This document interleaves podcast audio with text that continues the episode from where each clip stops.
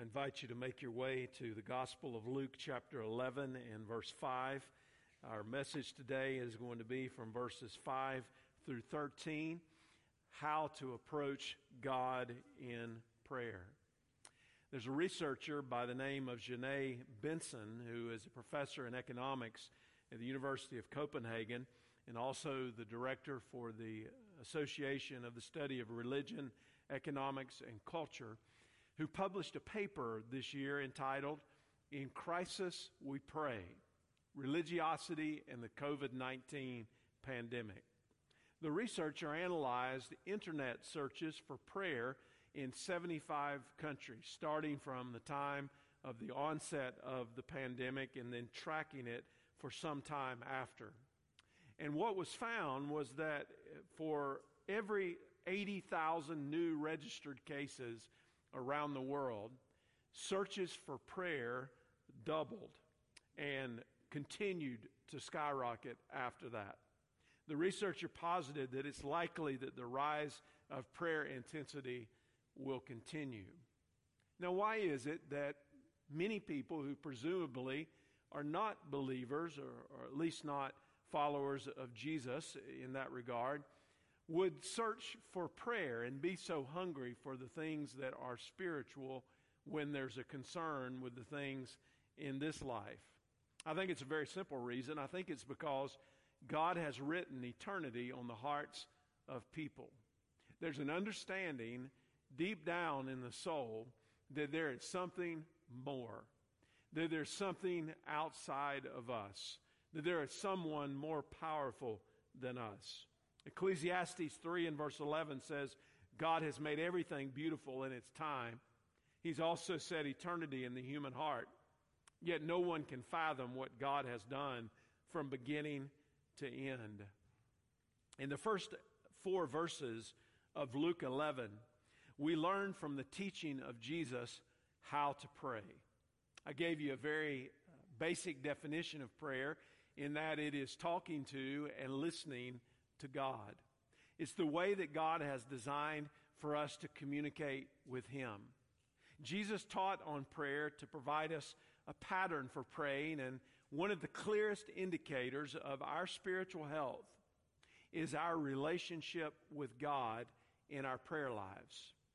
The depths of our relationship with God are going to be revealed to us in how we pray and the things that we pray about.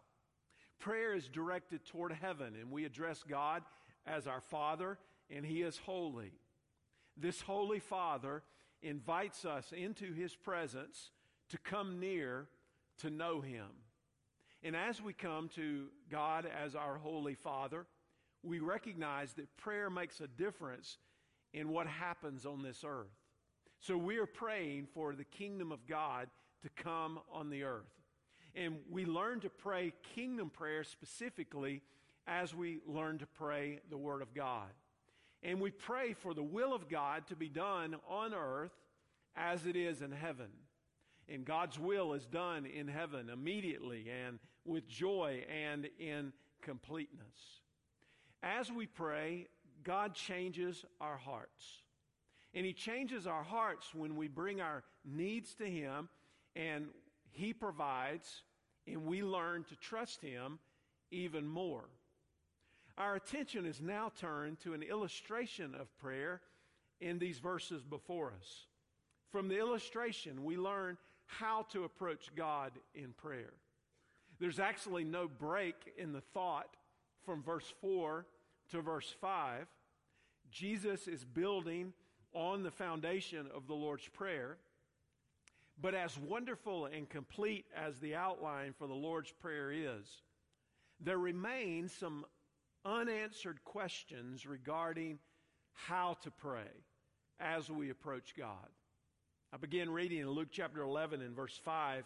The Bible says, And Jesus said to them, Which of you shall have a friend and go to him at midnight and say to him, Friend, lend me three loaves? For a friend of mine has come to me on his journey, and I have nothing to set before him. And he will answer from within and say, Do not trouble me. The door is now shut, and my children are with me in bed. I cannot rise and give to you. I say to you, though he will not rise and give to him because he is his friend, yet because of his persistence, he will rise and give him as many as he needs. Now, verse 9. So I say to you, ask, and it will be given to you. Seek, and you will find. Knock, and it will be opened to you. For everyone who asks receives, and everyone who seeks finds, and to him who knocks it will be opened. If a son asks for bread from any father among you, will he give him a stone? Or if he asks for a fish, will he give him a serpent instead of a fish? Or if he asks for an egg, will he give him a scorpion? If you then, being evil, know how to give good gifts to your children, how much more will your heavenly Father give the Holy Spirit to those who ask him? The first principle that we learn here of how to approach God in prayer is that we are to pray with boldness. We're to pray with boldness. Now, the first story or parable that we find, beginning in verse 5, might have been a common situation in Jesus' day in that culture. It's found only in Luke's gospel. A man has a friend arrive at his home at midnight, and he has no bread to offer him. The sense of hospitality and the need for it in those days was exponentially more important even than it is for us today. One loaf would have been enough for him to eat, but three loaves would have shown that he desired to serve his guest, his friend, well. Bread was an essential part of their diet. They would have shown significant hospitality to one another. At the meal, they would take the bread and break off chunks of it and dip it into the other dishes that they were eating. And we have this account happening at midnight, according to verse 5. Now, this is a bit of an aside, but it's one that I find interesting. Uh, every time midnight is referenced in the Bible, there's some kind of deliverance that is taking place. I don't know if you've ever thought about this, but a lot of things happened at midnight in the Bible. At midnight, God passed through Egypt in the Passover, a picture of redemption. At midnight, Samson took the gates of the city of Gaza and the two posts and carried them on his shoulders to the top of the hill before Hebron. It was at midnight that Ruth came to the threshing floor to the feet of Boaz. When taught to understand God's righteous judgments, the psalmist David said, At midnight I will rise and give thanks to you because of your righteous judgments. The midnight cry is referenced uh, in the second coming of Jesus. It was at midnight that the Lord brought an earthquake and broke open those prison doors at Philippi. There are a lot of interesting things that happened in the Bible at midnight. So, back to our story. The man goes to his friend at midnight. You couldn't run to Kroger or uh, to Walmart in those days and easily pick up a loaf of bread. Remember, cultural hospitality would have required for you to serve your guest, to give him something to eat. So the man goes to his friend's house to get some bread. Now, when he got there, the family would have been asleep in a small house. The children would have been there with them. Possibly they've even brought in Uh, some of the animals from the night. So he knocks on the door to get the attention, and the man answers from within the house. And essentially, his answer is Hey, stop bothering me. The door is shut. My kids are in bed. I cannot rise and give you what you need. But the conclusion is the man will specifically rise and give him what he needs on the basis of his boldness or persistence in asking. That's why he responds. In contrast with a man who would not want to be bothered and even still answer the request that is brought before him, God, as our Father, is inviting us to come and to bother him. He is welcoming us to come with boldness into his presence and look to him to provide for our needs. Now, this word in verse 8 for persistence, meaning boldness, also carried a negative meaning in the ancient literature. It was referred to at times as shamelessness. Now, shamelessness does not typically denote a good quality, but it can actually be good or bad depending on the circumstance. We pray with boldness, with a shamelessness as we come before the Lord on the basis of an established relationship.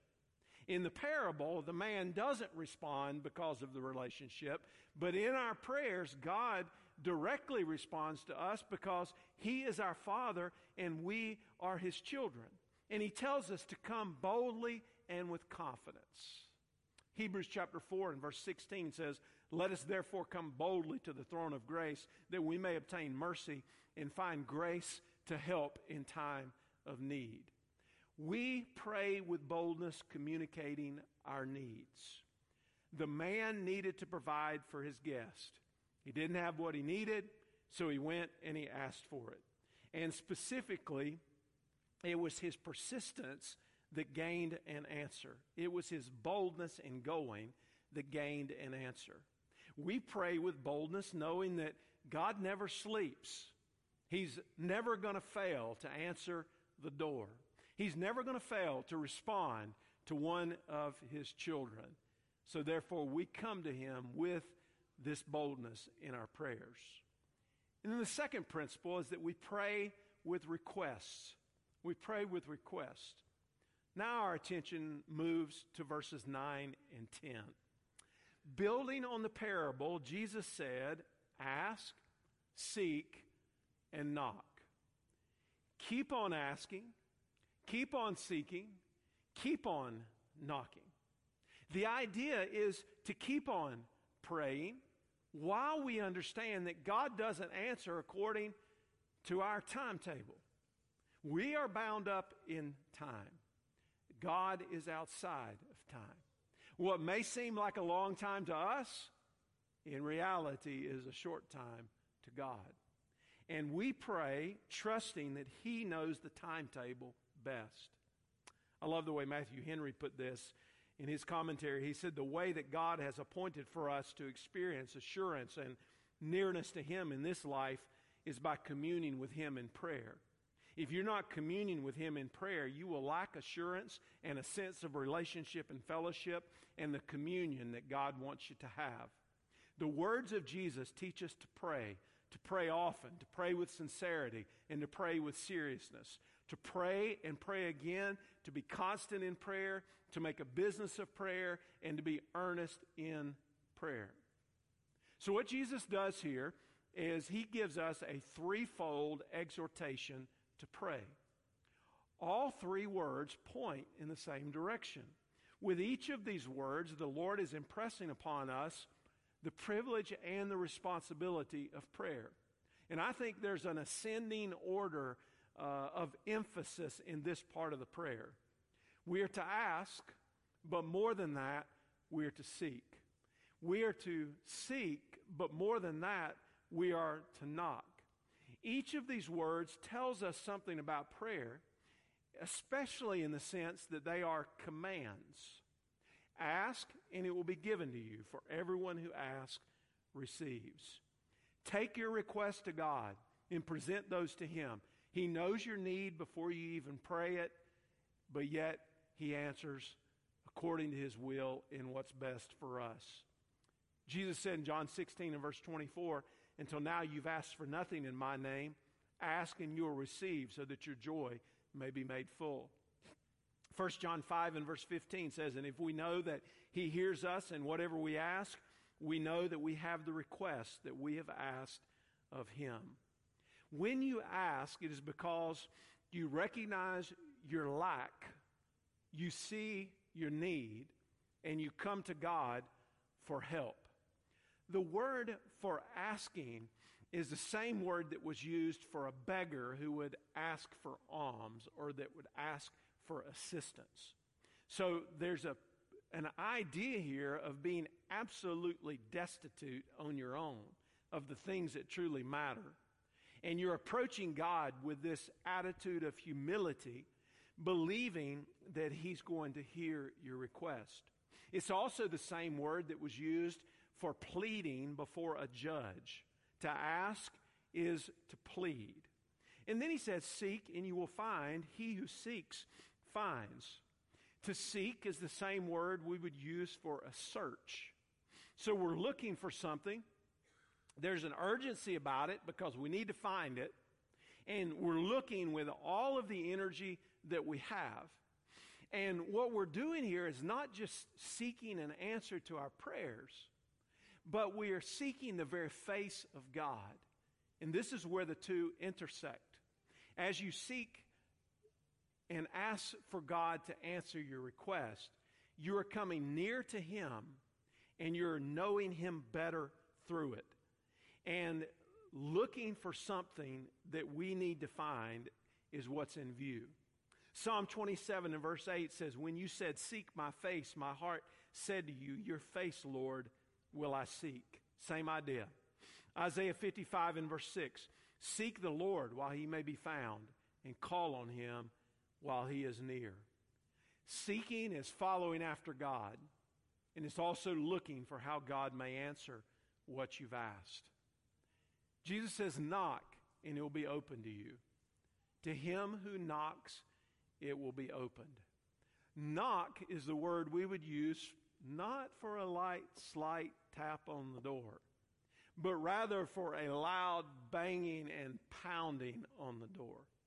Kind of like if I arrive home and I don't have my key with me and something, uh, for some reason, someone has locked the door and they're in the very back of the house. I'm not tapping on the door. Hey, somebody come to the door and let me in. Oh no. I'm pounding on that door because I want them to hear to the very back corner and come and open that door for me. This is the picture that we get of what it means to knock in prayer. After you've asked, you begin to seek for ways that God is going to answer, and then you knock how? With persistence. What are you going to do if nobody comes to the door? You're going to keep on knocking, and you're going to keep on knocking because you're looking for the Lord to answer your prayer. And persistence in prayer is one of the keys to prayer. It allows us to hold on and to continue to wait for God. God uses prayer to test your strength, to build your confidence in Him, and to make you stronger. You see, if Elijah had stopped with his first petition, the heavens would not have yielded rain. If Jacob had quit praying rather than wrestling with God, he might not have made it through the meeting the next day with Esau. If the Syrophoenician woman had allowed her faith to be only a faint silence, her grief stricken home would never have seen the healing of her child. The call is to have confidence in God. Now, watch this.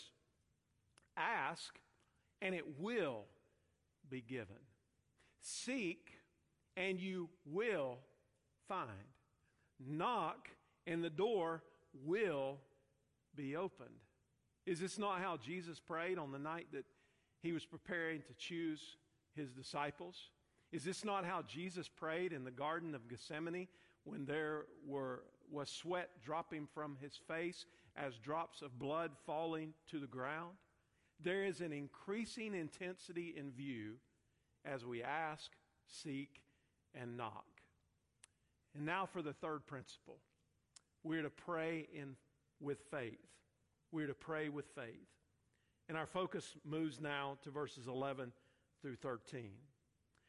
This is what is referred to as an argument from the lesser to the greater. It is based on the assumption that if A is true, then B must be true even more so. The argument begins with the fact, uh, the underlying idea, that even sinful fathers desire to do good by their children.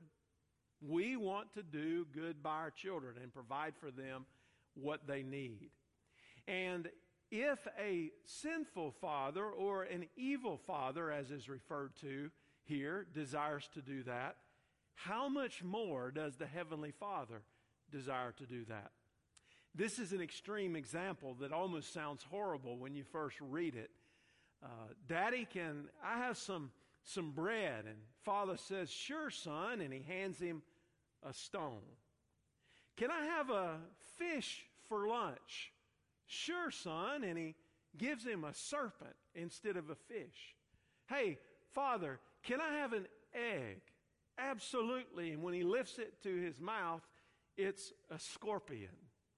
Jesus is using this extreme and absurd example to show us that not even sinful fathers, even the worst of earthly fathers, would think such a thing was good. A good father wants to give good gifts to his children and provide what is good for him. So when we pray and we have in view that argument from the lesser to the greater, that if an earthly father will do all these good things for you, then how much more is a heavenly father going to provide for you? And in that, you're going to pray with faith. The Bible says in Hebrews 11 and verse 6, but without faith it is impossible to please God. For he who comes to God must believe that he is, and that he is a rewarder of those who diligently seek him. James chapter 1 in verse 5 and 6 says, If any of you lacks wisdom, let him ask of God, who gives generously to all without reproach, and it will be given him. But let him ask in faith without doubting. You see, I believe even faith is a gift from God. A life of faith is experienced through a life of surrender. And I think today a lot of people are falsely taught that if they have faith, they're always going to land the high paying job. They're always going to have or eventually have their dream house. They're going to have perpetual health, and they're going to be physical and material blessings along the way. All they have to do is ask, regardless of what their motivations are. But this type of view presumes upon the grace of God, and it turns into us naming and claiming things with the wrong motives. We have to understand while we pray in faith that we also want our motives to line up with what God's plan is for our lives and what His will is for our actions. And as we pray, we want to be submitting ourselves to Him so that He can take away those selfish motivations. And in doing so, He gives us the desires of our heart. But the desires of our hearts are consistent with what is good in His plan for us. Now, I believe that we serve a sovereign God who is the ultimate judge of what is good for us. He is the holy and sovereign God who always does what is best. And that explains why not all prayers are answered in the affirmative. Maybe it would be worse for us if we had all of our prayers answered in the affirmative. Maybe we would become more selfish rather than less selfish. Maybe we would have less faith rather than more faith. I love the way John Piper put it. He said, God is infinitely strong and can do all that he pleases. And he is infinitely righteous so that he only does what is right. And he is infinitely good so that everything he does is perfectly good. And he is infinitely wise so that he always knows perfectly what is right and good. And he is infinitely loving so that in all his strength and righteousness and goodness and wisdom, he raises the eternal joy of his loved ones as high as it can be raised. When you pause to consider this, then the lavish invitations of this God to ask for good things with the promise that he will give them is unimaginably wonderful. This is the blessing. Now, I would encourage you also, because we all struggle with doubt, Every one of us, at one time or the other in our lives, or perhaps even periodically in our lives, even desiring to pray with faith, that doubt creeps in. And we wonder, God, why have you not answered yet? Or why did you say no? Or why did you answer in this way? And the mystery sort of overcomes us. So, what I would encourage you to do in that regard is to just bring your doubts before the Lord, just as you do your request. He already knows what's on your heart. And if you're struggling with doubt when you pray, you can specifically pray to the Father and say, Father, I want to pray this in faith, but I'm struggling with doubt right now. And I know that anything that I do that is not from faith is sin. And I know that your will for my life is that I would overcome sin in Christ. So help me to be freed from the doubt so that I can pray in faith. Now, I want you to notice here in verse 13 that the ultimate gift that is referenced is the Holy Spirit, the eternal presence of God in you. Jesus promised in John 14 and verse 15 and following, If you love me, keep my commandments, and I will pray the Father, and he will give you another helper, and that he will abide with you forever the Spirit of truth, whom the world cannot receive, because it neither sees him nor knows him, but you know him, for he dwells with you and will be with you. And then Jesus made this promise to his disciples I will not leave you orphans, I will come to you. Now, don't miss this. This may be the most important thing that I say in this message today. When we pray, we not only receive an answer from God, but we are promised the very presence of God. And the presence of the Holy Spirit in our lives is the greatest possible gift of all. Let's think about the role and the ministry of the Holy Spirit in our lives. When we come in repentance and faith and we begin to follow Jesus, at that moment of salvation, the Holy Spirit regenerates us and gives us new life because of the finished work of Jesus. He seals us as the down payment uh, of our salvation, and He secures us in Christ. At that moment, I believe He also gives us spiritual gifts with which we will serve God. And He indwells us as believers, meaning that when you come to faith in Jesus Christ, the Spirit of God comes and indwells your life, never to leave you again. And his role is to always glorify the Lord Jesus.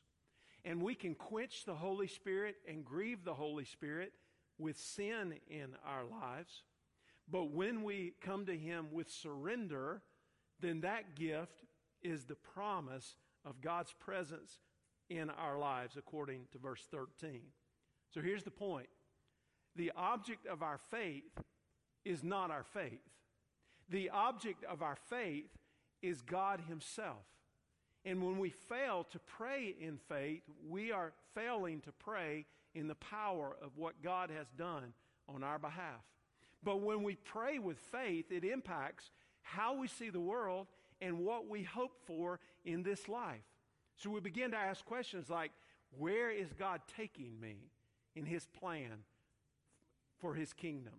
Where is God guiding our church? I'm thankful for what God has already done because that builds my confidence in Him. But I'm even more looking toward what God is going to continue to do. And it's in our service to God and His kingdom that we know God's will, that we see people come into the family of God, and we are blessed to be a part of His work. I want to encourage you to pray with faith.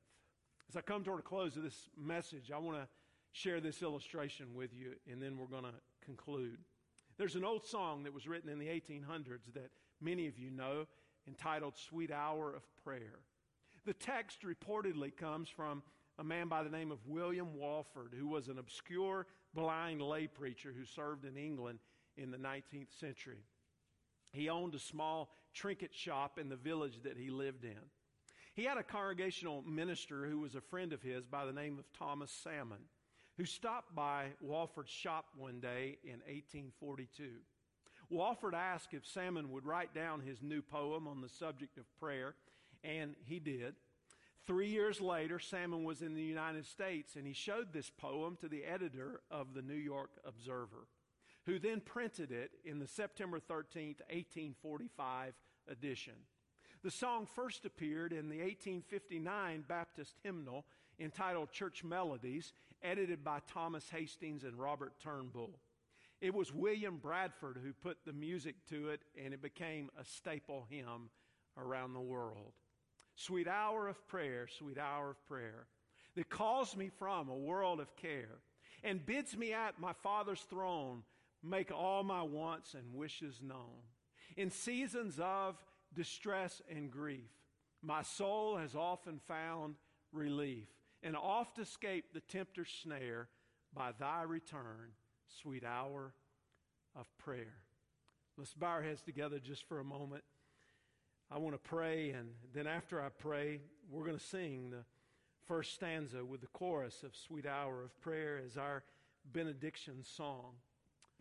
But I wonder as you think about this message and these principles that Jesus has given to us in the importance of asking, seeking, and knocking, and doing so with a spirit of persistence and a heart of faith, where are you at in your prayer life with God? Are you praying in such a way that it honors King Jesus in your life?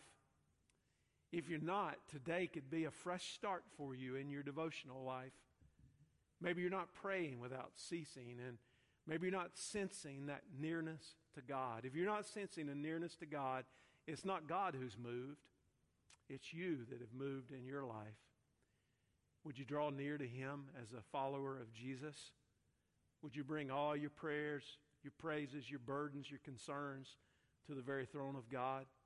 Do you realize, child of God, what a privilege it is to come before the God of all the universe and pray? God is with us, in us, and working through us by faith.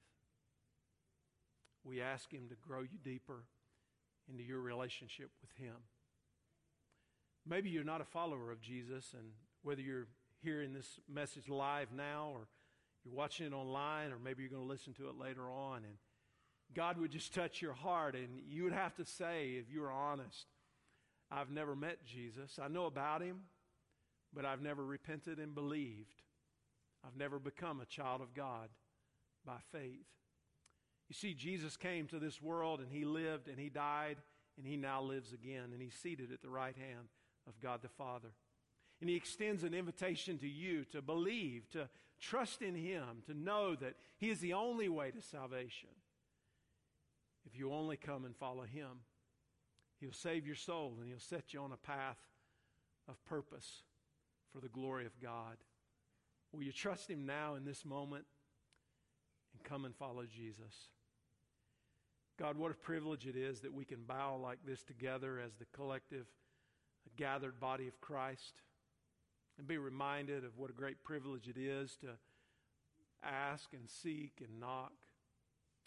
Father, may we have exactly what you want us to have and not a bit more or a bit less. May we do exactly what you want us to do, not too late and not too early, but at just the right time. And may our heart's desires align with your will because, God, you are the sovereign king over all of eternity, and you can be trusted. And we trust you, Father. And we love you and we praise you. In Jesus' name, amen.